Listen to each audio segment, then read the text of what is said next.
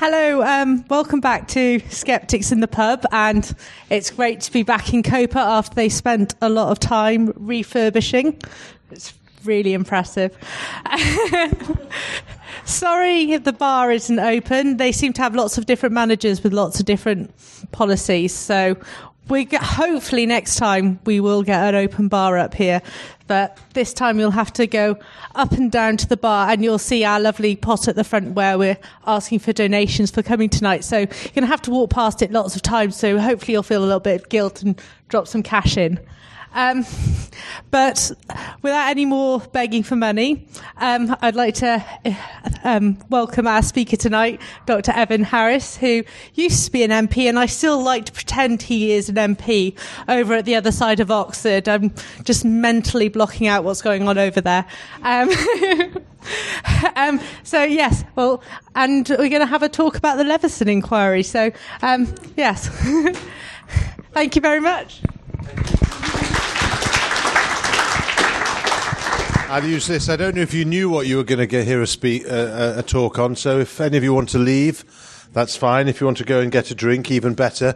What I thought we might do, but I'm no expert here, is if I stop at quarter past, and then we have a break so you can replenish, and we start on again at half past, and then I go till uh, nearly nine because I've got to get the quarter past nine train if there is still such a thing. It's been a while uh, because I've got to. Um, do something this evening, hence this ridiculous outfit. It's the first time I've ever been uh, the best dressed. Uh, no, sorry, there's lady at the back. Okay, the second best dressed uh, here. Anyway, so what I wanted to do was talk about the Leveson inquiry and. Really, the best way in, because it's quite a big subject, is to say how and why I got involved in Hacked Off, who I work for. Uh, I haven't yet been paid, but I, am told I will be paid at some point, and uh, and what our current struggles are, and there may be the odd anecdote about a trouser dropping celeb on the way. Uh, so that's the Daily Mail language for people who've given evidence against the, the, the Daily Mail at the Leveson inquiry. Um, uh, yes. um, the, uh, the, so what happened was that in July 2011, I can't remember what I was doing, but I got a call from um, Hugh Tomlinson, QC, who is a lawyer that I had sparred with, argued with, uh, uh, on libel reform. So I had set up uh, 2009, I think, 2008 9, uh, the, uh, the libel reform campaign, bringing together Sense About Science uh, Index on Censorship and English Pen to campaign for libel reform, and we're, we're, still struggling with that. Uh, we had a meeting today where we, we had a bit of a setback, but um, but I had he he's a claimant lawyer, and I'd always uh, had to argue and been on panels arguing with him about the need for there to be a rebalancing of the libel laws in favour of defendants like Simon Singh uh, and away from. Uh, uh, claimants um, who were often um, purely litigious or vexatious or seeking to chill public interest speech. And, and he, I won't go so far as to say was seeking to defend his income, but obviously he, he was comfortable in the, in the previous arrangements. Anyway, I got a call from him saying that he was involved in an organisation called Hacked Off that had just been set up to campaign for a, in fact, it was the end of June, to campaign for a public inquiry into the phone hacking scandal and everything around it. Because if you remember, The Guardian had revealed that there was some hacking around the Gordon Taylor incident and no other newspaper picked it up. And so then the New York Times did a bit more digging and revealed a bit more. And the News of the World and News International, all the press was saying it was one rogue reporter, not even one rogue newspaper in those days. And everyone in the know uh, knew that there was much more behind it than that, and not just phone hacking, and not just phone hacking of um, uh, Gordon Taylor of the Professional Footballers Association or Sienna Miller, but some serious uh, intrusion into the lives of uh, the families of murder victims uh, and uh, the f- children and friends of people in the public eye in a way that was quite um, undermining to their sense of well-being, not knowing where, how, what private things were getting out. And it was against a background also of something called the Motorman Inquiry, which was the uh, failed, as it turned out, investigation by the Information Commissioner into industrial scale uh, blagging of people's and, and, and theft of people's personal details from mobile phone companies and the DVLA and the Police National Computer uh, for the purpose, alleged purpose, of uh, journalism. Um, but in none of the cases that were investigated by the police was a public interest defence attempted, even though one exists in the Data Protection Act. So that was known about, but it was known that it had just fizzled out, because, and no journalist was ever uh, charged, let alone convicted, even though over 100 journalists had spent millions of pounds paying a criminal private investigator to blag this private information uh, uh, or to or bribing police or police uh, staff to get in the police national computer. Anyway, so there was this call for this public inquiry, and uh, they wanted someone with free speech free speech credentials. Uh, to be uh, one of the advisors, and they came to me because of my background that you may or may not know about in um, opposing the religious hatred um, bill as originally proposed in an overbroad form by uh, Blair and his uh, Home Secretary at the time, and also repeal of the blasphemy law, which I did, and um, the abolition of um, seditious libel and criminal defamation. Anyway, on that basis, they came to me and they thought I had time on my hands following the incident of May 2010, and they were right. Uh, so the uh, so anyway, I and I said, yeah, yeah, what's going on? They said, oh, we've got a launch meeting in the House of Lords uh, next week, July the something, I couldn't remember, it was a Wednesday anyway, and do come along, it's in the afternoon. And I, I said, okay, I'll put it in my diary. And um, I remember, and, and, then I forgot about it. And then the Millie Dowler story broke that week, okay, front page of The Guardian, brilliant work by Nick Davies and others. And. Um, and I thought, well, I better pop along to this meeting because I think it's about that. I was that ignorant. Uh, I mean, I was aware of it, but I was doing something else. I can't remember something sciencey, uh, and. Um, and I went along to this meeting. It was a bit chaotic. Jack Cunningham was in the chair, and I, I sat next to someone, and I thought that rings a bell. And it was it was Max Mosley, and uh, John Prescott was there huffing and puffing, uh, and uh, but it was a cross-party group, and there were some people I recognised. Joan Smith, the former uh, director uh, of English Pen, who was a journalist at the Times, now the Independent, and uh, it turns out she'd been a victim of this while working for the Times. She was hacked by the News of the World. I mean, they, they had no they had no respect for their own, and um, and there was a, and and at that by that time, after Prime Minister's questions, a public inquiry had been promised by the Prime Minister. Uh, so we had this, our launch meeting, this was the best ever campaign I'd ever been involved with. We, we'd achieved our aim about an hour before we were launched. and so these people didn't have a clue uh, what to do. And uh, it struck me that the name of the game was ensuring that the, that the public inquiry was judge led, had powers of investigation, uh, and also was wide enough to capture the police malpractice.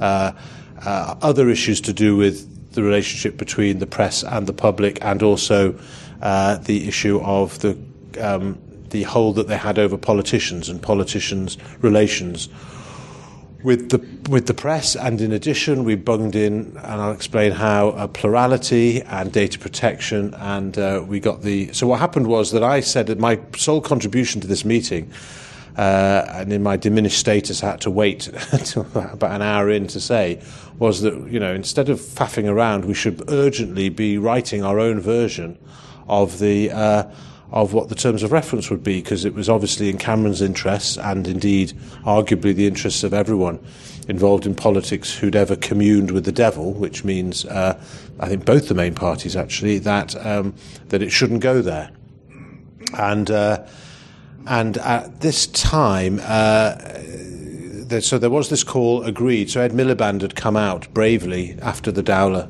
uh, expose when the public were appalled by Murdoch to investigate the matter, which is good, but not that brave, I think.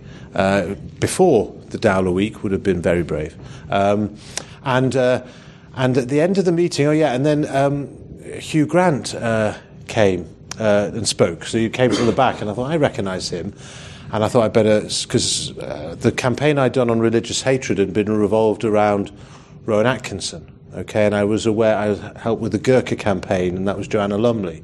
And I've always been highly dismissive of the role of celebrity in policy campaigning since uh, since uh, Carol Vorderman on, uh, and her MMR uh, sad exploits. But uh, but but when they're on your side, it's hard to resist because they do get the media attention. So uh, it's um, it's. Um, so now you just have to point them in the right direction. And, and the thing about Joanna Lumley and Rowan Atkinson was they didn't need any prep. I mean, they were just on top of the issue, intelligent people who knew exactly what the issues were, and in Joanna Lumley's case, knew how to do it. Rowan needed a bit of um, advice on the best way. Uh, to uh, to approach the issue, and similarly with blasphemy reform uh, repeal, you know the likes of um, uh, uh, Salman Rushdie and uh, and um, uh, Stewart Lee, the the guy who wrote Jerry Springer the opera. So, so, so I thought I must must talk to him. My first blunder was delighted to meet you, Mr. Laurie. That was a that was a. not a fan of. I'm not a fan. Still not a fan of his films. Um, and um, uh, so anyway, and I was introduced, in fairness, by Mark Lewis. Okay, now he's the Dowler solicitor, but I knew him fortunately, and it's just the way these things work. Otherwise, he wouldn't have been here. Is that he was the lawyer for Peter Wilmshurst, who was a British is a British cardiologist who was sued for libel by an American machine manufacturer. Uh, and many of you, some of you skeptics, well, know his case well. There was the Singh case, there was, and there was Wilmshurst, uh, who was a hero. So he he said at an American conference to an American journalist for a North American magazine uh, something defamatory, but true as it turned out, but anyway, defamatory about a, an American company's American product. Okay, he was sued in England, uh, and that was the issue. That uh, this company with an American reputation was trying to sue someone in England under our laws because they knew they wouldn't get away with it in, in the US. And Mark Lewis was his lawyer, and um, and we worked quite closely with him on the libel reform campaign. And he introduced me to Hugh Grant, uh, uh, saying that I was a, a decent campaigner or something. Uh, I think he meant cheap, and uh, because I was working for free for libel reform at the time, and. Um, and so, uh, and he said, "Okay, well, you know, you seem to know what you're doing. Tell us what to do."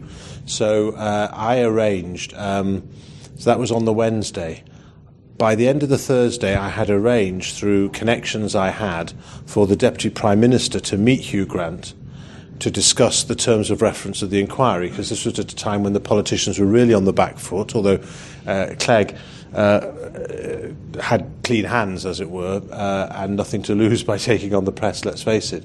Um, uh, so I'd fixed this up for the Monday morning, and we were just in the process of fixing up Ed Miliband for the Tuesday and then the Prime Minister for the Wednesday because given the scandal, they just wanted to make sure they were dealing with it. They couldn't turn it down. And if you start with Clegg, then they all want in. Okay, so uh, and then on on Friday, on Saturday night, I think it was Friday night, I got a call from Mark Lewis saying, "Can the Dowlers come?"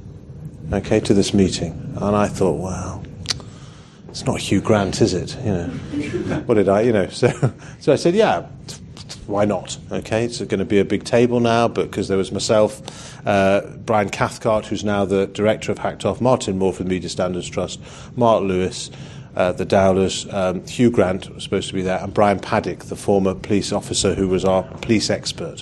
Um, and then what happened was that I said, fine, and then I got a call from an irate, I got a text actually uh, from uh, Hugh Grant, who I didn't know at all at the time, saying, call me at home now. Uh, uh, with, uh, I'm, I'm sort of paraphrasing it. Um, and uh, he said, you know, what do you do? Well, I can't be seen in the same picture as the Dowlers. It's preposterous. I'm in no way a victim like them. And I tried to talk him out of it because I was still desperately trying to get the, the, the shot of, of, of, Hugh Grant coming out of number 10 because I think there'd been some film that he was in, you know, Pride and Prejudice or something, I don't know. So um, don't say that to him. Anyway, so, uh, but anyway, after an hour, he talked me around. He was quite right. Uh, again, these people often have very good instincts. Uh, and that was the first and last big mistake I, have I've made in this campaign, I'd say, and, uh, and I learned a lot from it. Anyway, so he said, I'm not in this, but the Dowlers will be great. And it was true. And they were uh, uh a very, uh, I mean, can't really go into confidences, but what ha- happened to them was awful, as you can imagine, and what was then layered on top of them by this whole business was even worse. And they're very dignified, and they were willing uh, for the campaign to sort of try and do something, and they didn't have to, to come and meet politicians, which is not everyone's cup of tea. It's not mine, and I, I am one. So, um, and so at this point, uh, number ten heard about um, heard about the. Uh, the uh, business uh, uh, at the meeting, and so I got a call from Craig Oliver, who was the new Coulson, uh, at number 10 saying the Prime Minister would like to come to the meeting on Monday. Okay, I said no. It's great. Uh, and uh, we'll, in good time. Anyway, so we went along and we, we said what we wanted to see from this inquiry, and Nick Clegg was very supportive and said, "Yes, of course, we need to deal with this." And Ed Miliband couldn't really. He, I mean, he was just whatever we said, he said yes. Okay. I said, "Can you lend us a couple of hundred quid?" Yes.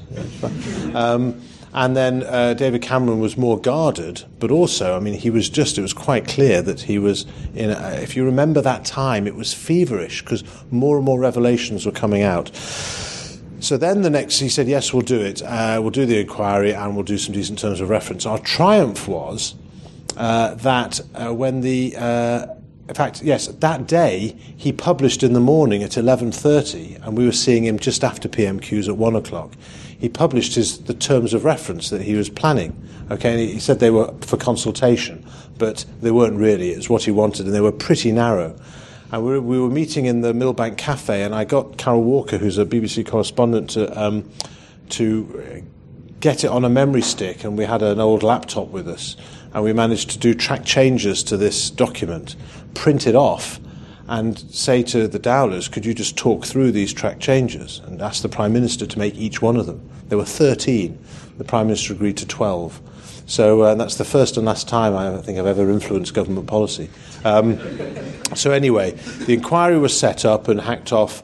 Uh, now had to seek a new role, and what we sought to do was then support the victims who were giving evidence, because uh, what happened was a number of them were then promptly libelled by the Mail, okay, in an attempt to stop them giving evidence. So uh, uh, Sheryl Gascoigne, for example, was able to, in the end, uh, despite the trashing she got, to sue the Mail, and they had to apologise for libelling her, saying that that, that, that, that she represented demeaning and degrading company for the people who truly suffered. Okay, I mean, on what basis? Because she was married to a, a, a footballer with alcohol problems. I mean, you know, it's not not her fault. Uh, so anyway, the, the press's behaviour, some of them, was atrocious during this time.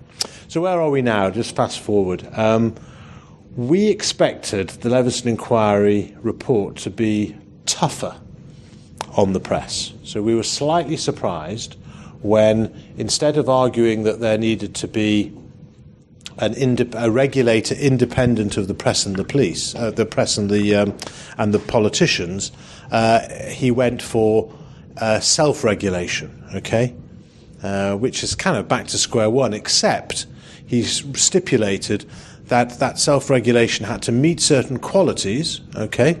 Which they've always said before in Calcutt and, and all the previous inquiries, but that crucially there would be a body a body independent of politicians and the press, established by law, okay, so it had some authority, to verify that the regulatory body or bodies that the press or bits of the press set up met the criteria of, you know, being able to enforce fines, um, being able to have more control over the code than the editors currently allow anyone other than them. So they can write a code that permits a national newspaper on on a low shelf to contain front page upskirt shots of women against their will. It was just ridiculous that code. I mean, people say the code's fine; it's just not enforced. The code is full of holes.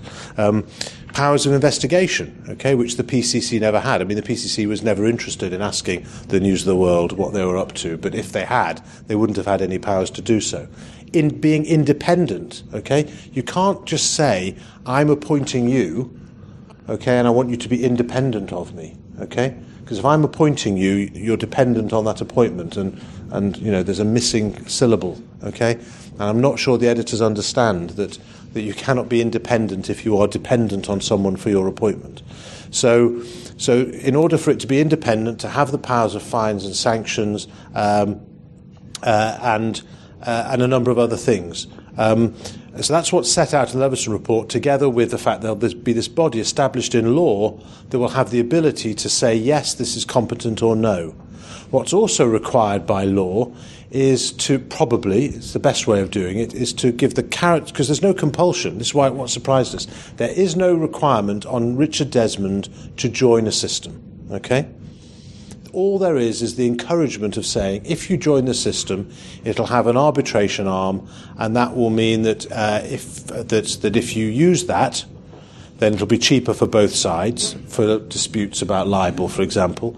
And if you and if you're not in the scheme and you're not allowing someone to have this cheap option of a cheap way of suing you for libel, then you will you will pay costs even if you win. Okay? So it's a cost penalty for not being part of a system that allows someone who's not got much money a cheaper way of doing it than trying to, if they can find one, get a conditional fee agreement with which to sue. I hope that's clear. So it's a carrot. I suppose you could say a stick. I mean, it's still it's the same thing. I mean, it depends which orifice you're putting it in, whether it's it's, it's, it's, it's an encouragement or a or a or a uh, discouragement, and indeed it depends what your pre- well. Anyway, let's let's let's not go in there. But anyway, you can see the idea. It's two way. Okay, a thin end and a thick end. It's still two. The imagery is still wrong. Um, so uh, so so you need to have a law that says if thou is in the thing, you will have this this this status because because it's a bit unfair if you want to sue someone who is in the scheme. Okay uh, or who isn't in the scheme, and you have this hurdle. It's just there's a discrimination, and therefore it has to be set out in law. Otherwise, it's in breach of your right to a fair trial, either side. Uh, in Article 6 and Article 14 of the ECHR, which says you must have access to these rights on a non discriminatory basis. So, so there's a reason why you need a law to make the carrots and sticks effective, and you also need a law to say that this verifier will be. Um, appointed by the Independent Appointments Commission. Okay? So judges who are appointed independently and are independent don't just emerge. They don't just uh, come, you know, God doesn't come, bing, there's a judge. They are appointed by a Judicial Appointments Commission, which is legally established in statute. So that is the statutory underpinning that is required. It's not statutory regulation, and there are very few newspapers who don't make that mistake. Statutory regulation would be like Ofcom, where Ofcom is given the power over various things it's given the power over on broadcast, okay? And, and uh, whether it's BITV or the BBC. Um, and what's, but what Leveson has said is there's self regulation.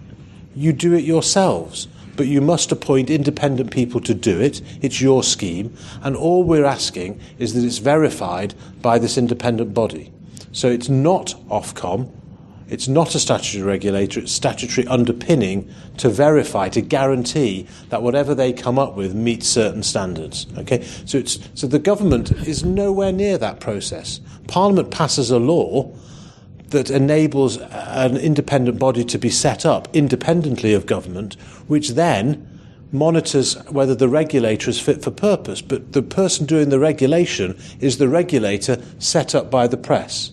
So there is absolutely no way this could possibly be government control. And what's bizarre at the moment is that the vested interests in some of the press are saying what I've just described as political interference in the press, which it isn't, uh, and instead, we want the site we had yesterday, yesterday, of David Cameron telling the editors what to do. You see, he, took, he boasted about, I've been very strong with them, and I've told them that, that they must set up a scheme or there'll be political interference with them. Well, what's that? It's political interference. It's preposterous. Preposterous, and of course, not reported by the press. And that's the struggle. This is the challenge. I mean, it's hard enough being a Liberal Democrat without being a member of a campaign that gets no coverage in the newspapers, except for The Guardian and bits of The Independent. So it was a novel concept for us that everything we did, no matter how newsworthy, would never feature. Okay, except in possibly a negative way uh, in the uh, in the Daily Mail, and we used to laugh.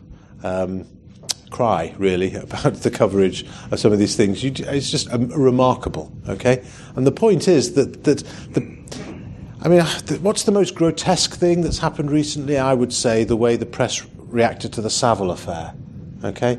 I did a little gentle tweet about how comparing the behaviour of the BBC following the allegations against Newsnight with the behaviour of the tabloid press following the uh, more confirmed allegations, indeed findings of fact, in well any number of scandals, whether it be phone hacking or data mining. And this gentle tweet got got 1,500 retweets, which was a first for me. Um, and and it was just making the point that there's not a single tabloid reporter. If you remember John Humphrys and that interview with George Entwistle, not a single tabloid reporter who would be allowed to ask a single question, okay, uh, in any way remotely compared to all the questions that John Humphrys was able to ask of his boss to their boss, uh, the, the, the, tabloid editor. Quite uh, remarkable what the BBC is able to do and have Panorama uh, um, doing a number on Newsnight.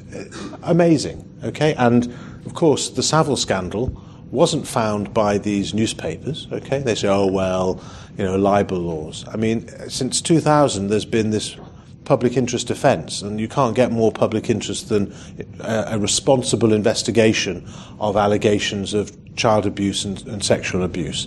Um, so, that, so, so the Reynolds defence would have covered them. But after he's dead, there's absolutely no way that you can be sued for libel, okay?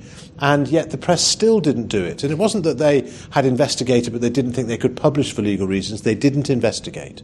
And it, in the end, it took the regulated ITV to do the exposure. So the idea that Ofcom is some huge pressure, this chill on investigative journalism, is arrant nonsense. It was the failure of the press uh, in the case of Savile. Um, uh, and, and not a failure of the television. You know, Newsnight clearly made uh, a mistake and it made a more serious one sometime later. But, but the press, of course, never reported the. It's amazing. Hacking. What's hacking got? It's got widespread illegality. It's got royals. It's got because it was Prince Harry that was and William that were first hacked by the royal correspondent Goodman. It's got footballers. It's got celebrity. It's got police corruption. It's got everything, and yet you couldn't read it outside of the uh, Guardian and the Independent. This you know this this so valuable fourth estate holding the system to account. The only industry it refuses to look at is its own. If there was any other group where even a fraction of the wrongdoing had been exposed medicine, politics, quite rightly, law they'd have been on them like a shot. Okay? So it is just self serving self interest, which I wasn't aware of. You know, for a long, long time uh, until uh, I uh, looked into this campaign. So that's what we're talking about statutory underpinning. And uh, that's when, so when we say implement the Leveson inquiry in full, which is what we're saying, and there is a petition at, uh, at hackinginquiry.org, which has um, 141,000 names, and I've learnt all about deduplication and, uh, and hashing and all these clever things to make sure that all Donald Ducks are removed. And, and the editor of the Mirror spent an afternoon typing in Donald Duck and Pluto, and we had to, and we could see it was from his his his, his computer. And so we, we spent you know a bit of time taking them. What what, what a waste of time. Um, so. Uh, so as I say, what we're calling for is the implementation in full of those recommendations, which is these requirements of a regulator and the statutory underpinning. It's not, as I've just explained, statutory regulation, which is this terrible thing that oppresses ITV and Panorama and World in Action and all those programs. It's not even that, and it's certainly not state regulation, which is what lots of people, for some reason with a vested interest, like to call it. Okay? So there's the PCC, there's statutory underpinning of self regulation, which is what's recommended. There's uh, statutory regulation, Ofcom. There's state regulation. And then somewhere over here, there's what the Daily Mail thinks this is, and that's Zimbabwe and North Korea, okay? Which I thought they would admire for their various policies on, on uh, uh, gay rights. Um, so, um, so, so we don't think it's a big ask. Uh, and it's extremely disappointing for us as an organisation that met with the Prime Minister three times that he, after those meetings, never mentioned it once in the meetings, has found a, an objection in principle to any law that would underpin a system. Okay? Because if it's a principle, you'd think you'd mention it when you met the Dowlers the first time, when you then meet uh, uh, at Conservative Party conference with us, uh, and a celebrity. I don't think he was too starstruck. And when he later met with Charlotte Church and Jacqui Hames, the, the Crime Watch police officer who was put under severe, amazing story. I don't know if you know the story.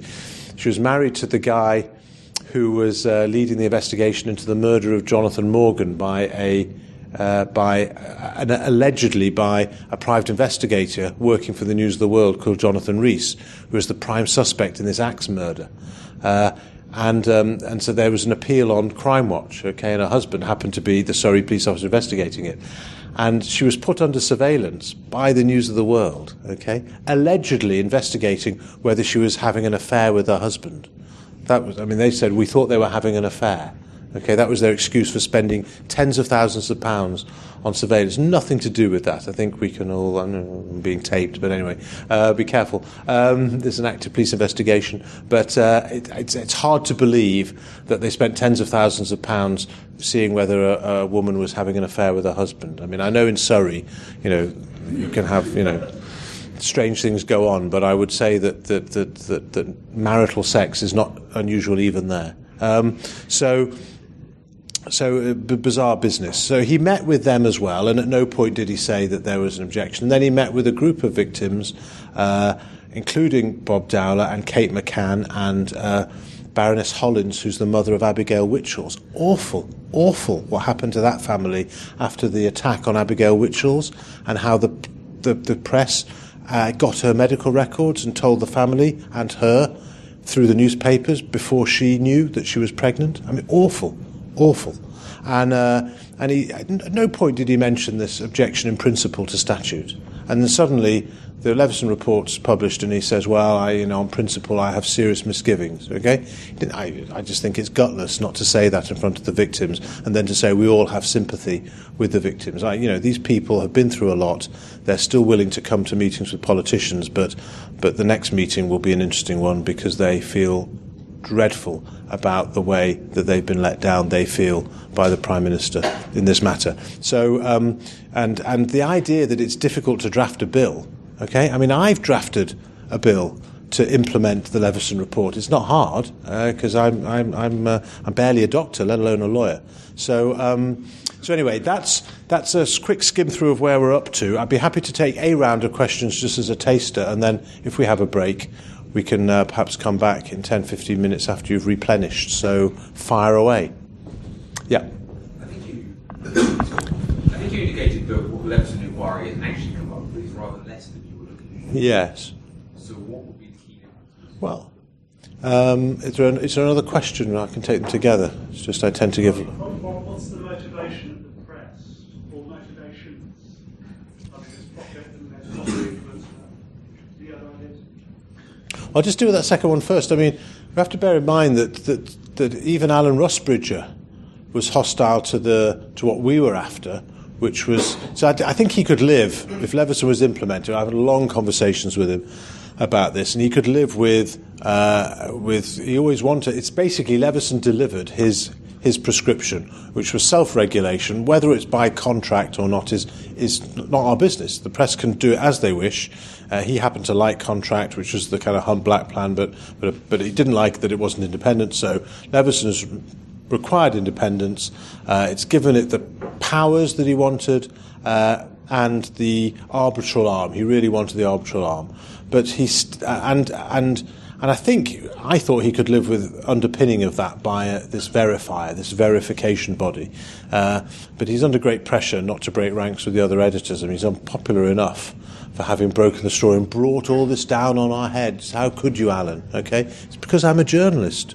Paul is what the answer should be, uh, and a good journalist. So anyway. Uh, but, but the thing that he didn't like and what Leveson didn't deliver for us is a solution to the Desmond problem.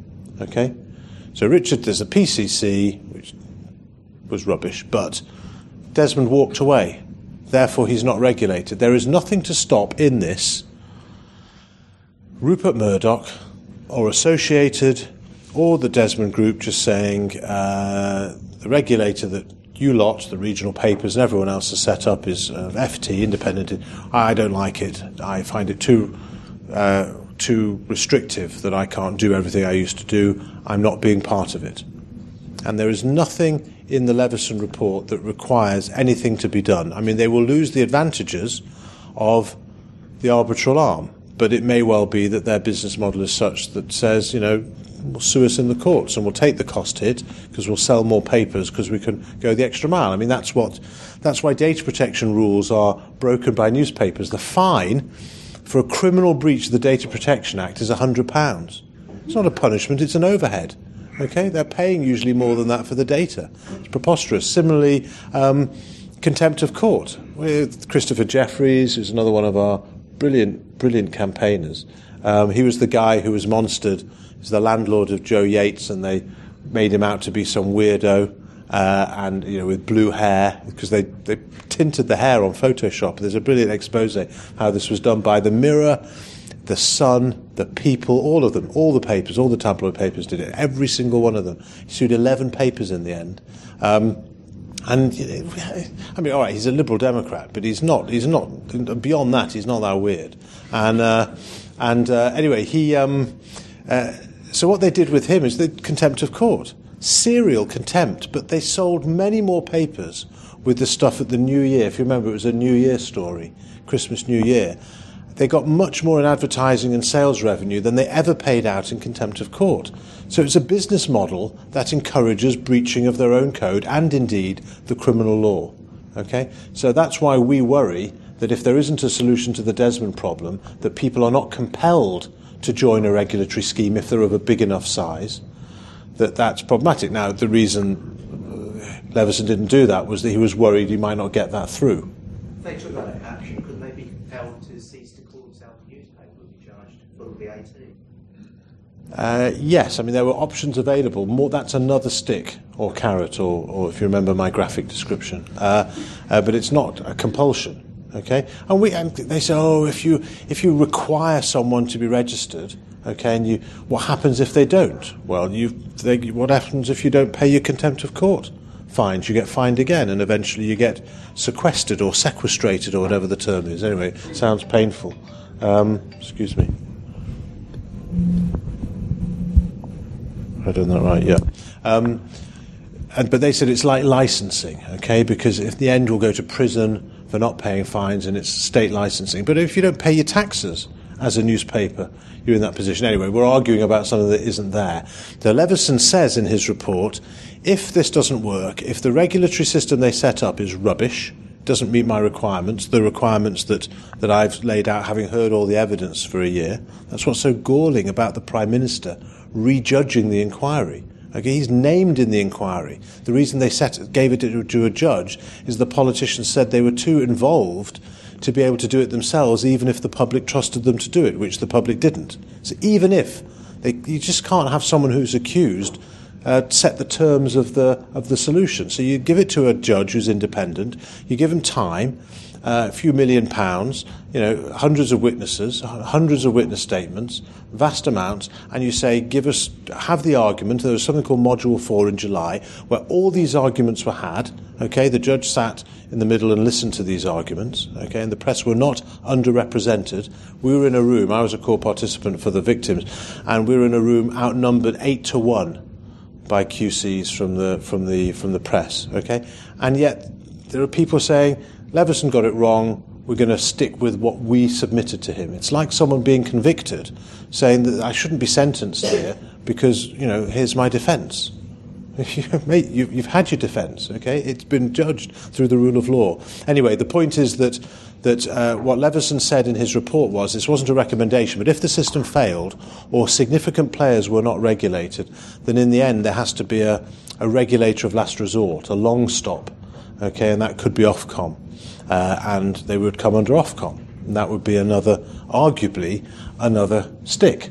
Okay? Um, but but they couldn't make that a recommendation because it would be targeted. So at the moment, we're not sure what's going to happen if, stroke when, Richard Desmond stalks out. Okay? Now, possibly, he's less likely to stalk out of a tougher, independent regulator because what he can't bear is a softer regulator run by Paul Dacre. Okay? So that's so Desmond's a complex character. It's not just that he wants the freedom to run to to write his newspapers as if they were his pornographic magazines. He wants uh, he doesn't want to be told what to do by Dacre. It's quite remarkable the uh, the um, the rivalry and getting them in the same room is uh, is very interesting. Anyway, uh, I think perhaps a, a, drink break is that. I think that's wise, and then and then if we reconvene, and I'll uh, I'll um, witter on for another half an hour. Take questions on on anything. Thanks. Um, yeah, if on your way out, we have Science Girl. Oh yeah, can I? Should I do this plug? Yeah. Uh, a friend of mine uh, has um, produced this Science Girl calendar or grill. I mean, it's G double R L, I think, so it's not a typo. Uh, I think there's a copyright issue otherwise, uh, and um, and it, um, the proceeds go to a project to try and promote women in science, and um, it's twelve pounds for the calendar, isn't it? Eight pounds for a fantastic looking memory stick, two pounds for a for a bag, but if you get the memory stick and the calendar, you get the bag to take it away for free. Sadly, in this calendar, there are, I'm afraid, fully clothed men as well as fully clothed women. But nevertheless, it's uh, it's quite a good project. And if you remember the, light, I don't know if you remember the the geek calendar from a couple of years ago. It's from the same stable, so definitely worth uh, getting. And I'm not allowed to leave without having sold them all. So please, it's for a good cause. have I done enough of the plug? Less than I could have done. Thank you very much, and look forward to speaking to you again soon.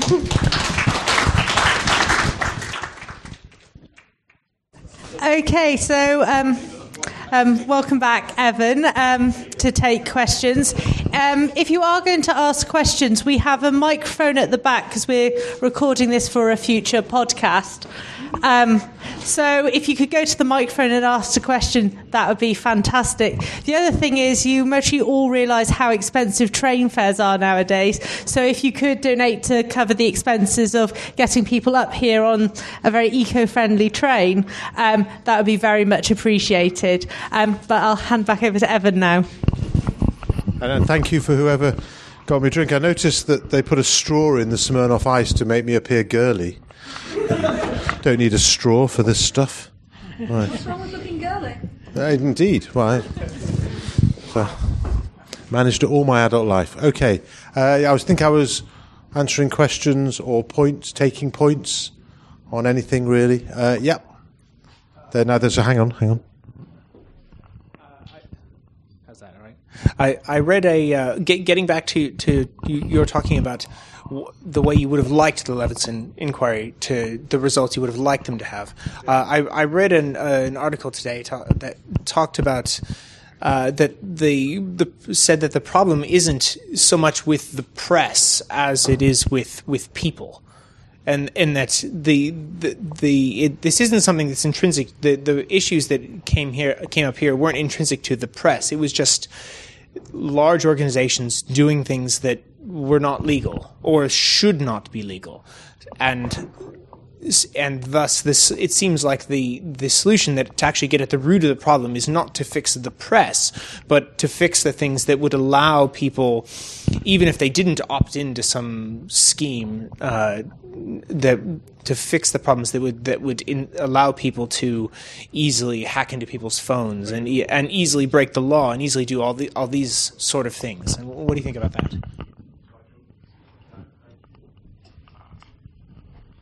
Yeah, I just wanted to go back on some of what you were saying earlier with the, the statutory underpinning. I'm still not sure I've got it completely. I think, particularly, I'm thinking with the self regulation, if it is seen not to be doing what it's meant to be doing, I'm not clear then what are the next steps? What are the sanctions? And if those sanctions are, well, we can fine you or whatever, that to my mind makes it more than the statutory underpinning you were talking about. And if it isn't, then I don't really see what there is there. Well, I mean, you're right. I'll deal with the second one first, if I may, because it's fresher in my mind. And I'm the first question is an often asked question, very good one. Uh, so this, so they're both both good questions. Um, so the question was, if the verification body, the independent verification body, set up in law and staffed by independent people, uh, so arm's length from politicians and uh, a barrier between politicians and the press regulatory body, which is a further barrier between politicians and the press. So it's press, their own regulator, verification body, or nothing really, but I guess set up by by democratically elected people. Well, all right, people in the British Parliament. You can have a discussion about the electoral system uh, as, as you wish. So. Uh, the question is, if these people, who are the underpinned verification bodies, say no, it's not good enough, right? The idea is that the press will then come back with something that is good enough, so that they get the carrots and avoid the sticks. Okay? If they just refuse, then there is no arbitral system. Okay? They are getting all the sticks and no carrots, but there's still no solution. Okay? So Leveson held back from recommending what should happen in that situation where there is no, where there is no, uh, where they just don't cooperate. Okay? And that's a worry for us. Okay? He did say, in his view, the solution would be a long stop regulator like Ofcom, albeit without any control on content and, with, and without any requirement for impartiality, which it imposes on, so it makes judgments on content, albeit post broadcast, Ofcom, okay, which is why it was lovely when Hugh Grant did this documentary that a Tory MP wrote to Ofcom and demanded it be stopped from being broadcast before it had been seen. Okay, um, this is because it's it's attacking the freedom of, of speech. So he want, they wanted Ofcom to break their own rules and block the broadcast of something he hadn't seen and Ofcom hadn't seen, and um, because it might be attacking the free speech of the press. Uh, bizarre, um, but typical. Uh, so you take away the role of uh, Ofcom having direct regard for content, okay, uh, and you take away their requirement for impartiality, which is imposed on the broadcast, but the press cannot tolerate their right not to be biased and all support, almost all support one political party in the name of their important democratic role. Um, a bit of irony there, and uh, and th- then it would be the backstop regulator. But he's held back from saying that because he knew it would attract a lot of ire. Okay, so oh, he wants to have a statutory regulator for the press. So there is no solution in the Leveson report to that problem. Okay. And uh, that's why we find it astonishing that the press are complaining that all they're being asked to do is set up their own self-regulator that meets some quality standards set by an act of parliament, set by a body, rather, established by an act of parliament based on the Leveson report, a judge. Okay, there's no politicians in that process at all, except to pass the law that everything runs by. I mean, newspapers are subject to contempt of court, which was a law passed by politicians. They were not outraged by that, even though the person that decides the prosecution in those cases almost uniquely is an elected politician, the Attorney General. Okay, but when they're taken to court by the Attorney General, as they often are for contempt of court, again and again, because they don't learn because there's no proper regulation, and regulation does mean learning from your mistakes, they don't protest about the gross political interference of, of an elected politician, Dominic Grieve, taking them to court. And even during Leveson, I'm on a rant, even during Leveson, okay, when they were supposed to be on their best behaviour, they were found guilty of contempt of court in the Millie Dowler trial. Unbelievable, okay, that they broke the rules, okay, uh, of reporting, which prevented the jury being con- allowed to continue its deliberations on further charges against Levi Bellfield relating to another girl whose family therefore have had no justice, thanks to our friends, the Daily Mirror and the Daily Mail. Okay? Who, who, who's ugh, unbelievable. Um, and you wouldn't have read about that. Sorry? You couldn't make it up. Um, and you wouldn't have read about that in those newspapers because five days later, tiny compared to the front page breach of the law and destruction of justice for that family, tiny little reference to two newspapers, unnamed, being being convicted. Um, so now your so that's you know that's where we are. Your question was, isn't it all? I'm paraphrasing. Uh, most of this stuff, all this stuff, a lot of this stuff was illegal. Isn't it about making sure that the law is enforced and the police failed? And if the police were sorted out, then we wouldn't need, there's less of a justification for more regulation because we could allow the law to take its course and people would be uh, convicted, earlier than that prosecuted, earlier than that arrested, earlier than that detected, and earlier than that deterred. Okay, that's essentially is that a fair way of putting your your point? It, that's that's that's not right. Um, for the following reasons. Firstly, not everything that is unethical and indeed in breach of the code is unlawful. Okay? So saying to Charlotte Church, unless you cooperate with us, we're going to write another story about your mother's mental health. Okay? That's probably, it's just sort of a crude form of blackmail, but it's hard to say that that's a breach of the criminal law.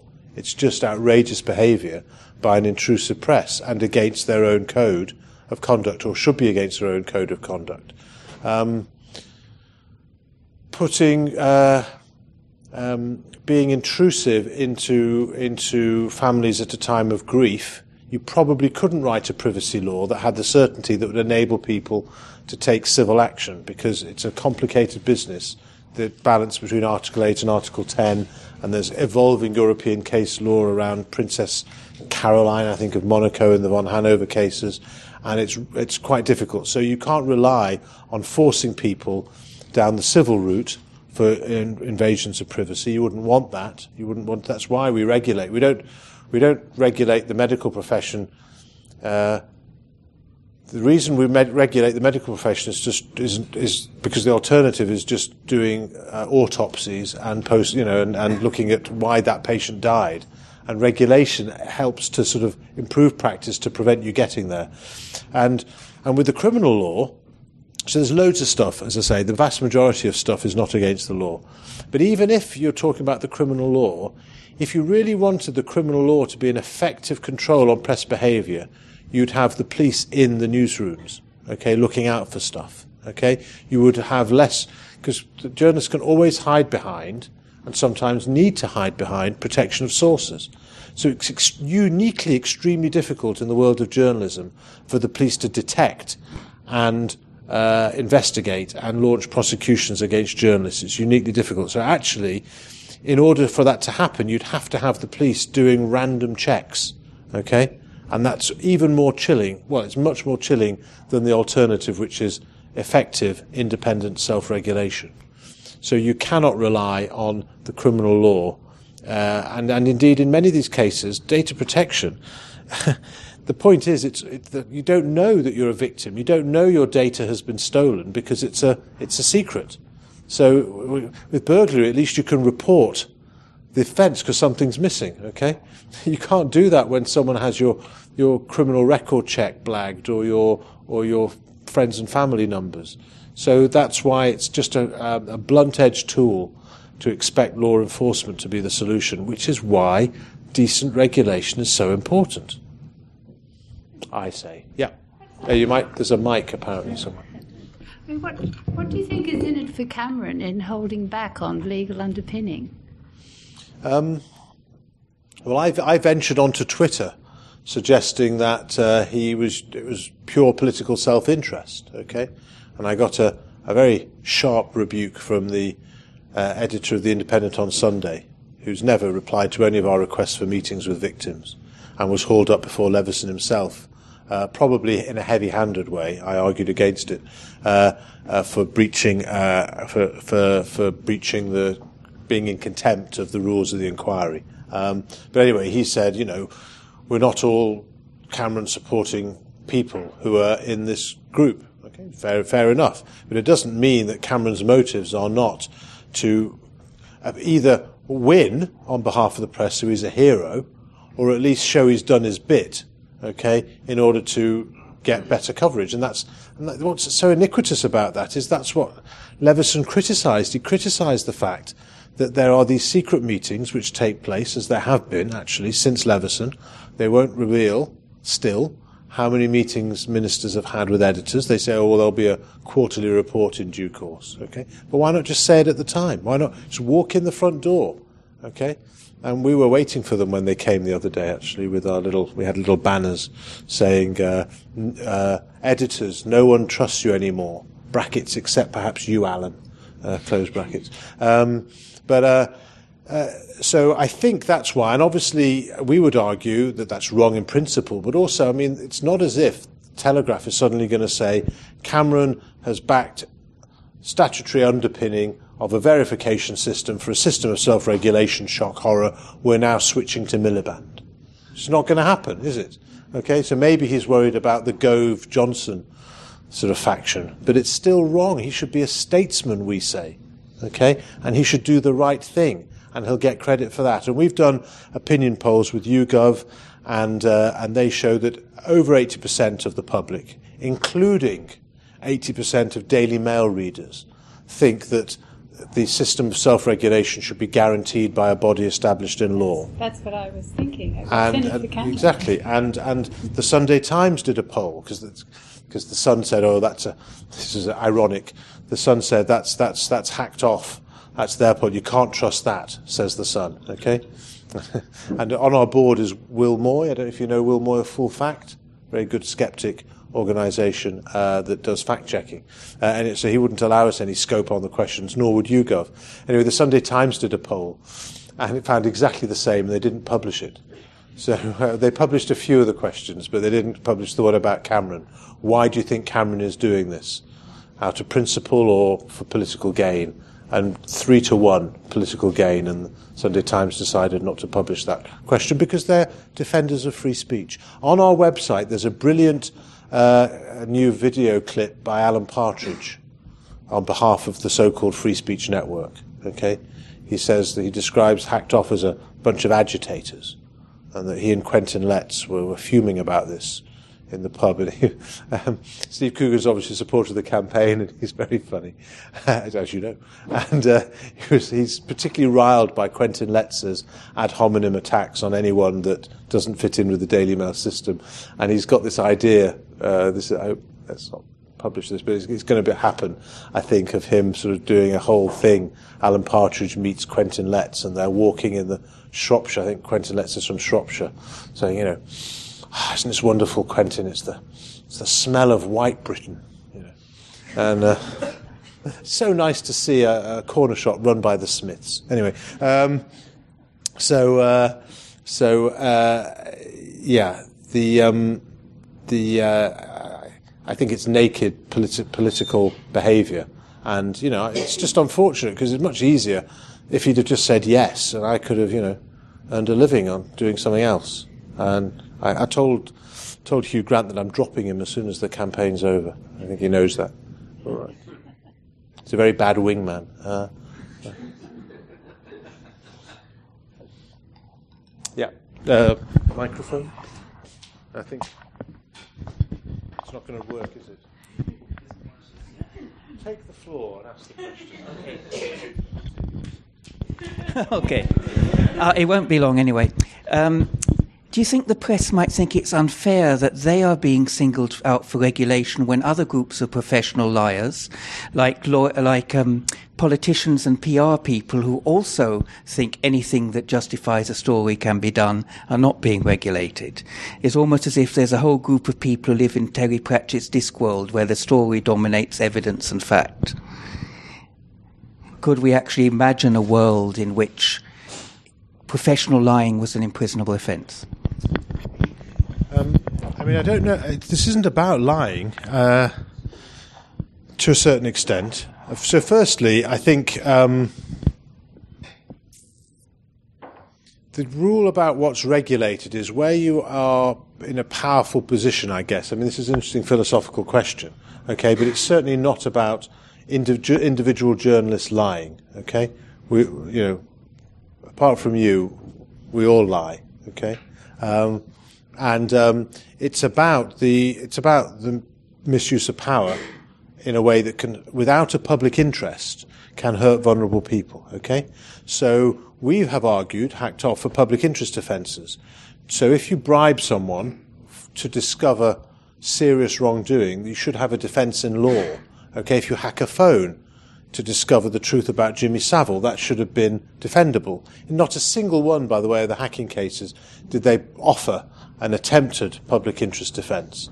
Not a single one, okay? For some reason, they didn't think that, they didn't try to claim that Sienna Miller was the way into to, to an arms dealing uh, uh, outrage in the Lebanon. Uh, so, um, uh, so I don't think it's. I think it's trite to say that it's about people lying. It's also the case that that what we try and do is with regulation is to protect the vulnerable against the very powerful. It's not about saying to individuals, "Thou shalt not lie." Um, journalists sometimes do have to lie to protect their sources. Okay. Now, are politicians regulated? Well, I mean, it's difficult to see that. You know, it's difficult to see how you do that. They uh, they can be voted out. Okay, uh, I believe. Uh, um, uh, not always for lying, uh, uh, for telling the truth, but but I have voted every election. I vote against Paul Dacre. He's still there. Never been able to vote him out. So I think it's slightly different. I'm not saying politicians are great, far from it, but it's, it's somewhat different. And indeed, uh, the, their pay and their expenses are at least more transparent than the tax arrangements of the proprietors of newspapers, all of whom are felt to be thought to be non-doms, but we just don't know. Um, and PR people, I mean, I just don't think they're as powerful as the press. They don't. Okay, so yes, I guess they can do some damage. Uh, but they're not publishing to millions, okay, with authority. They're spin- spinners. And people, that's why people say, oh, the internet. I mean, if I see something on Twitter that says something about someone, okay, especially from an anonymous source, I do not believe it as much as if I read it in a newspaper. Okay, even I am prepared to give credence to something that's gone through the editorial process, even if it's in a tabloid newspaper. Okay? Because you don't think they're making it up. So whereas in Twitter, who knows? Okay, that's why it's different. Um, next uh, question. There's two, so if you go um, I mean, I might be wrong in saying this, but to me, this seems to be a problem that's almost unique to the UK. Why do you think it is that this is sort of so exclusive to us and not so rife in the rest of the world? So, if Cameron and, and co get their way, what can be not done next in the Leveson line? Um, I don't know the answer to that question. The Media Standards Trust are a are a group of, um, well, they can only be described as geeks uh, who have done international comparisons, and I I'm just a uh, a medic stroke politician stroke free speech stroke sciencey person. I've never really researched international comparisons, but they do exist. And I think there are some tabloids in other countries that are pretty bad. The United States has this First Amendment, but they actually have something foreign to the idea in uh, to, to English British newsrooms, and that is something called, have you heard of it, pre-publication fact checking? Amazing. It's just astonishing how they make how they make any money. Well, they don't, but I mean, they they they take it. They're mortified if they get a fact wrong. Okay. I mean, I think there are some newspapers that are appalled if they get a fact right in this country. Um, your question was about what happens if, well, I've urged my colleagues not to get ahead of themselves, okay? Uh, and uh, so I say let's focus on the short and the medium term and it's not no, not worth. I said to Brian Cathcart, who's on sabbatical from his job as professor of journalism at Kingston, that he, he probably this we're probably going to take a lot bit longer, and he's going to have to extend his sabbatical. Okay, and he groaned uh, into his uh, into his blog, um, but uh, so I think. Uh, so, all right, but basically the situation is that there is a parliamentary majority, we think, in favour of um, statutory underpinning in favour of implementing Leveson in full, including the bit that Leveson said was essential, which was to have underpinned by law this independent verification body so that it didn't all slip away as it has done uh, after seven reports over the last 60 years.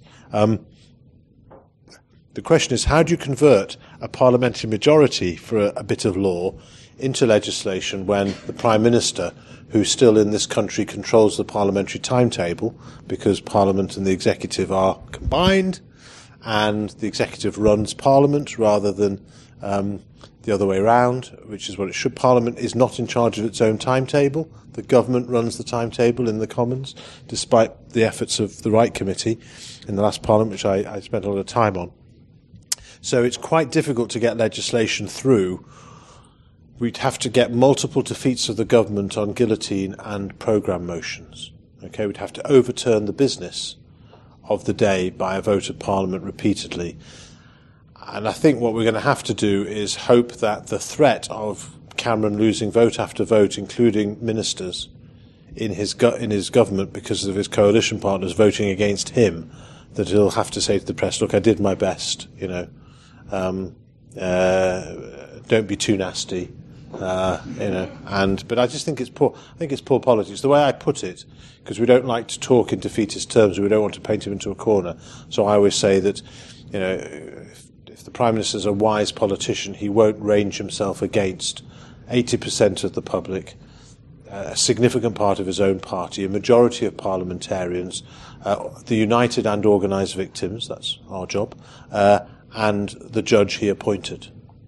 Okay, and we're working on uh, Mumsnet. I mean, that's my next target. So, to, going to have to march Hugh Grant into into Mumsnet Towers to do a web chat or whatever it is, and I'm coaching him on what biscuit to say is his favourite.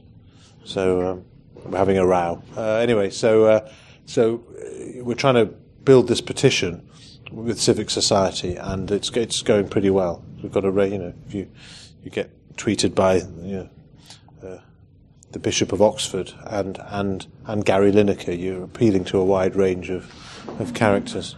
Um, anyway, I probably have to dash if I'm going to get this train. I'm sorry. Um, but I've enjoyed it. And can I say thank you very much to Heather for inviting me and persisting in doing so? And uh, thank you all for, for coming and for the questions. It's been a pleasure. Thank you.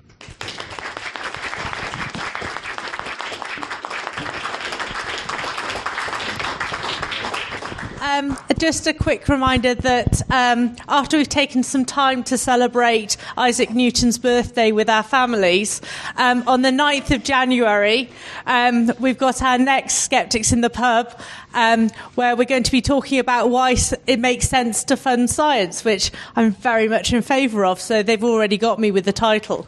So um, I hope to see you all in the new year. Thank you very much for coming.